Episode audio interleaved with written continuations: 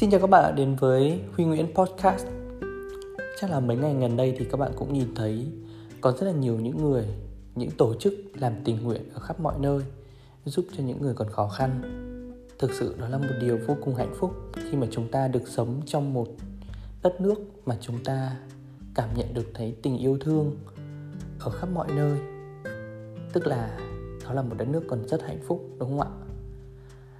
Và ngày hôm nay thì mình mới thấy Zalo cũng có cái gửi tin nhắn đến, đó là triển khai một cái dự án đó, Zalo Connect. Tức là tại đó mà mình có thể tìm thấy những người ở xung quanh ta, những người cần hỗ trợ về lương thực thực phẩm, y tế, thuốc men. Và khi chúng ta vào cái đó thì chúng ta cũng có thể đăng tin lên ừ tôi đang cần hỗ trợ về thực phẩm tôi đang cần bánh mì ờ, rau củ quả, thịt cá. Nhà tôi ở vị trí này. Và tại đó thì những người ở gần chúng ta, họ cũng có thể có những cái bộ lọc để tìm thấy là ừ mình đang có rất là nhiều thực phẩm. Mình có thể tìm thấy những ai mà đang thiếu thực phẩm thì sẽ hiện lên là màu này chẳng hạn.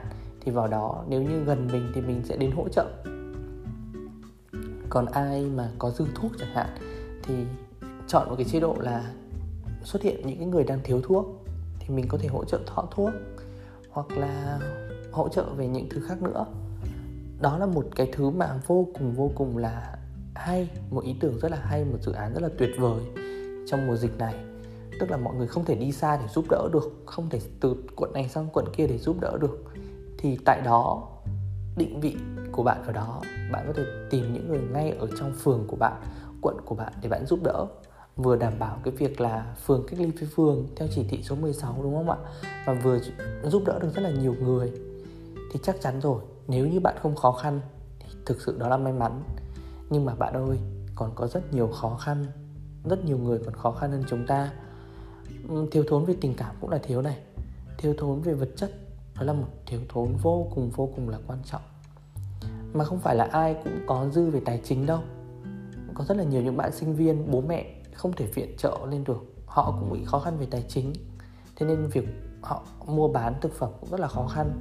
Họ chỉ gọi là đi làm thêm làm shipper làm grab làm nhân viên part time ở những cái cửa hàng hay kể cả nhân viên chính thức đi ở rất nhiều nơi đều phải nghỉ và không lương ở trong giai đoạn này. Thành ra là chúng ta bị gặp khó khăn. Điều đấy cũng hoàn toàn phải thông cảm và dễ hiểu. Chúng ta không thể tưởng tượng là rất nhiều người khổ như nào đâu họ chỉ đi làm và nuôi sống đủ họ trong tháng đấy thôi. Họ không thể đủ dư ra để mà tiết kiệm ấy. bởi vì rõ ràng họ còn phải lo rất là nhiều những cái khoản về chi phí thuê nhà ăn uống hàng tháng và còn lo cả cho bố mẹ anh chị em ở nhà. Nói chung là rất nhiều hoàn cảnh khó khăn khác mà chúng ta không thể tưởng tượng được bởi vì đôi khi chúng ta không đi từ khó khăn chúng ta không thể hiểu được. Và chỉ khi nào mà chúng ta trải qua những khó khăn đi tới rất nhiều những trường hợp chúng ta mới có thể hình dung ra được. Và nếu như có, trong cái giai đoạn sinh viên á các bạn đi làm từ thiện hay mùa hè xanh hay đi giúp đỡ người nghèo hay là phát um, quà từ thiện ấy, thì bạn mới cảm nhận được bạn mới biết được rất là nhiều những hoàn cảnh khó khăn vô cùng tận mà chúng ta không thể kể hết chúng ta không thể giúp đỡ được hết và chúng ta không thể hình dung ra được hết.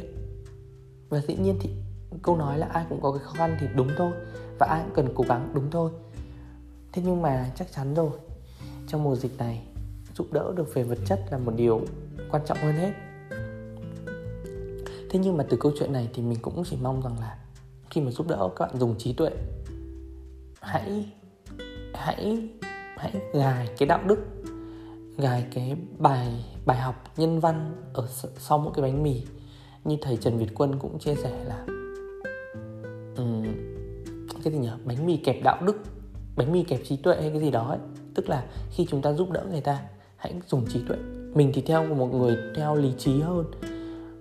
Như một câu chuyện mà thầy đã kể, ví dụ như một người anh trai, giúp đỡ một người em trai ở quê, em ấy có thể không học hành được, nhưng mà giúp em ấy chọn mỗi tháng cho em ấy 5 triệu, hay đầu tư vốn em ấy làm ăn, xin cho em ấy làm thêm một tiệm sửa xe máy. Mốt em, vài năm sau em ấy lành nghề rồi, em ấy có vốn có liếng rồi, em mở được một cửa hàng sửa xe máy. Sau đó thì may mắn đến với em ấy em ấy mở được ba, bốn cửa hàng và lúc này thì người em là một chủ doanh nghiệp một chủ của một chuỗi sửa xe máy ở cái vùng đó. Thì chắc chắn là tinh, kinh tế cũng có thể hơn người anh. Và từ đó thì người em sinh ra những cái mâu thuẫn với người anh. Ôi rồi ông ngày xưa ông cho tôi được vài triệu bây giờ ông nghĩ ông hơn tôi không có đâu. Bây giờ tôi còn nhiều tiền hơn ông ông đừng có nói thế. Không có quyền gì để nói tôi. Đó tức là đôi khi cái giúp đỡ về vật chất về tiền bạc không giúp cho người ta tốt hơn uh, người ta không thể biết ơn bạn mãi đâu. Người ta không hiểu ra vấn đề đâu. Họ có thể dễ dàng quên đi cái ơn đó và chúng ta cũng không cần biết điều đó. Nhưng mà họ không có cái cái bài học đạo đức của họ. Và nếu như họ giàu thì họ có thể bị sai lầm có thể ảnh hưởng đến mối quan hệ của gia đình họ với con cái họ là chuyện bình thường. Bởi vì chúng ta cứ nghĩ rằng là cho họ cái miếng ăn là xong là tốt nhưng chưa hẳn chưa hẳn bạn ạ ờ, có thể một ví dụ khác như việc là ờ, bạn có thể nghĩ ra một cái việc gì đó bạn có một cái xưởng chẳng hạn bạn nhờ họ đến gói hàng họ hộ và họ bạn trả tiền công cho họ hay trả cho họ bằng thực phẩm lương thực thực phẩm gì đó hoặc nuôi ăn họ. Đó là một cách đúng không ạ? Việc làm từ thiện cũng thế luôn cần phải có trí tuệ. Bởi vì sao? Không có trí tuệ bạn sẽ giúp nhầm người. Cái cách cho của bạn sẽ không đúng và đơn cử như việc bạn xây một cái nhà tình nghĩa ấy, cái điều này phải nói thẳng phải nói thật. Rất nhiều người đã phân tích rất nhiều chuyên gia đã phân tích rất nhiều những tấm lòng hảo tâm đã phân tích rồi. Bạn xây ra được một ngôi nhà tình nghĩa rất mất rất là nhiều tiền 100 triệu đi. Nhưng bạn chỉ đi đưa cái người lười người nghèo vào cái ngôi nhà tình nghĩa vào một cái ở cung điện xịn hơn để ở thôi. Còn đâu họ bạn không hề cải thiện cuộc sống của họ. Họ vẫn nghèo họ vẫn lười bởi vì cái bản chất của họ là lười lao động. Ngay cả việc nhé bạn đi phát động xây dựng 10 cái nhà tình nghĩa, bạn bảo rằng là ừ ờ, anh chị không cần đóng góp gì cả. Ngoài cái việc là đóng công sức mà thôi, mỗi gia đình được xây nhà chỉ cần cử một người đi làm phụ vữa thôi, đi phụ hồ thôi, để giúp xây xong 10 cái nhà kia. Như vậy là chúng ta đã có 10 nhân công, đúng không ạ? 10 nhân công miễn phí đấy chứ. Bạn đã tiết kiệm được rất nhiều tiền. Và việc tiết kiệm được 10 nhân công đó 10 cái công thợ đó bạn lại đủ thêm xây ra một cái nhà nữa. Đúng không ạ? Vậy thì rất nhiều những cái trường hợp mà đi xây nhà tình nghĩa đó chính cái người được xây ấy, họ cũng không đủ chăm chỉ. Họ không đủ cái cái cái cái mong muốn vận động để mà giúp đỡ người khác. Và chính vì cái cái sự lười của họ mà mãi họ mãi họ vẫn không thể cải thiện được cái cuộc sống của họ. Thành ra họ luôn gọi là hộ nghèo bền vững. Họ luôn chìm đắm trong sự nghèo khó và họ luôn cầu cứu cái sự giúp đỡ và luôn nói rằng là không ai tạo cơ hội cho họ, không ai giúp họ để họ có tiền. Không phải đâu bạn ơi, hãy cứ suy nghĩ mà xem. Việc bạn cho một cái nhà tình nghĩa, bạn cho một miếng ăn, nếu như không có trí tuệ thì thực sự đó là hại họ, giúp họ mãi mãi ở trong một cái sự nghèo khó đó bởi vì bạn không thể cho mãi được họ. Bạn không thể kêu mang mãi được họ. Hãy hãy trao cho họ cái cách làm. Hãy giúp họ có được cái cách làm để họ tự kiếm được miếng ăn. Đó là điều tuyệt vời nhất. Và còn cao cả hơn đấy là hãy trao cho họ cái trí tuệ. Ví dụ như là có nhiều cách của nhiều nhà từ thiện làm rất là hay. Đó là ừ thì bây giờ để có được cái nhà tình nghĩa đấy bây giờ, tôi thì bận lắm. Tôi thì đưa cho anh cái pháp thoại này. Cái cái pháp thoại này có 40 bài. Bây giờ anh ở nhà, anh ngồi, anh anh anh viết hết, chép hết tất cả những cái lời thầy đấy dạy vào trong quyển vở này, giúp cho tôi để tôi có thể in ấn cho nhiều người. Nhưng họ có làm hay không? Nếu họ làm thì thực sự là bạn đã gài được đạo đức ở trong đó rồi. Trong cái việc bạn từ thiện rồi.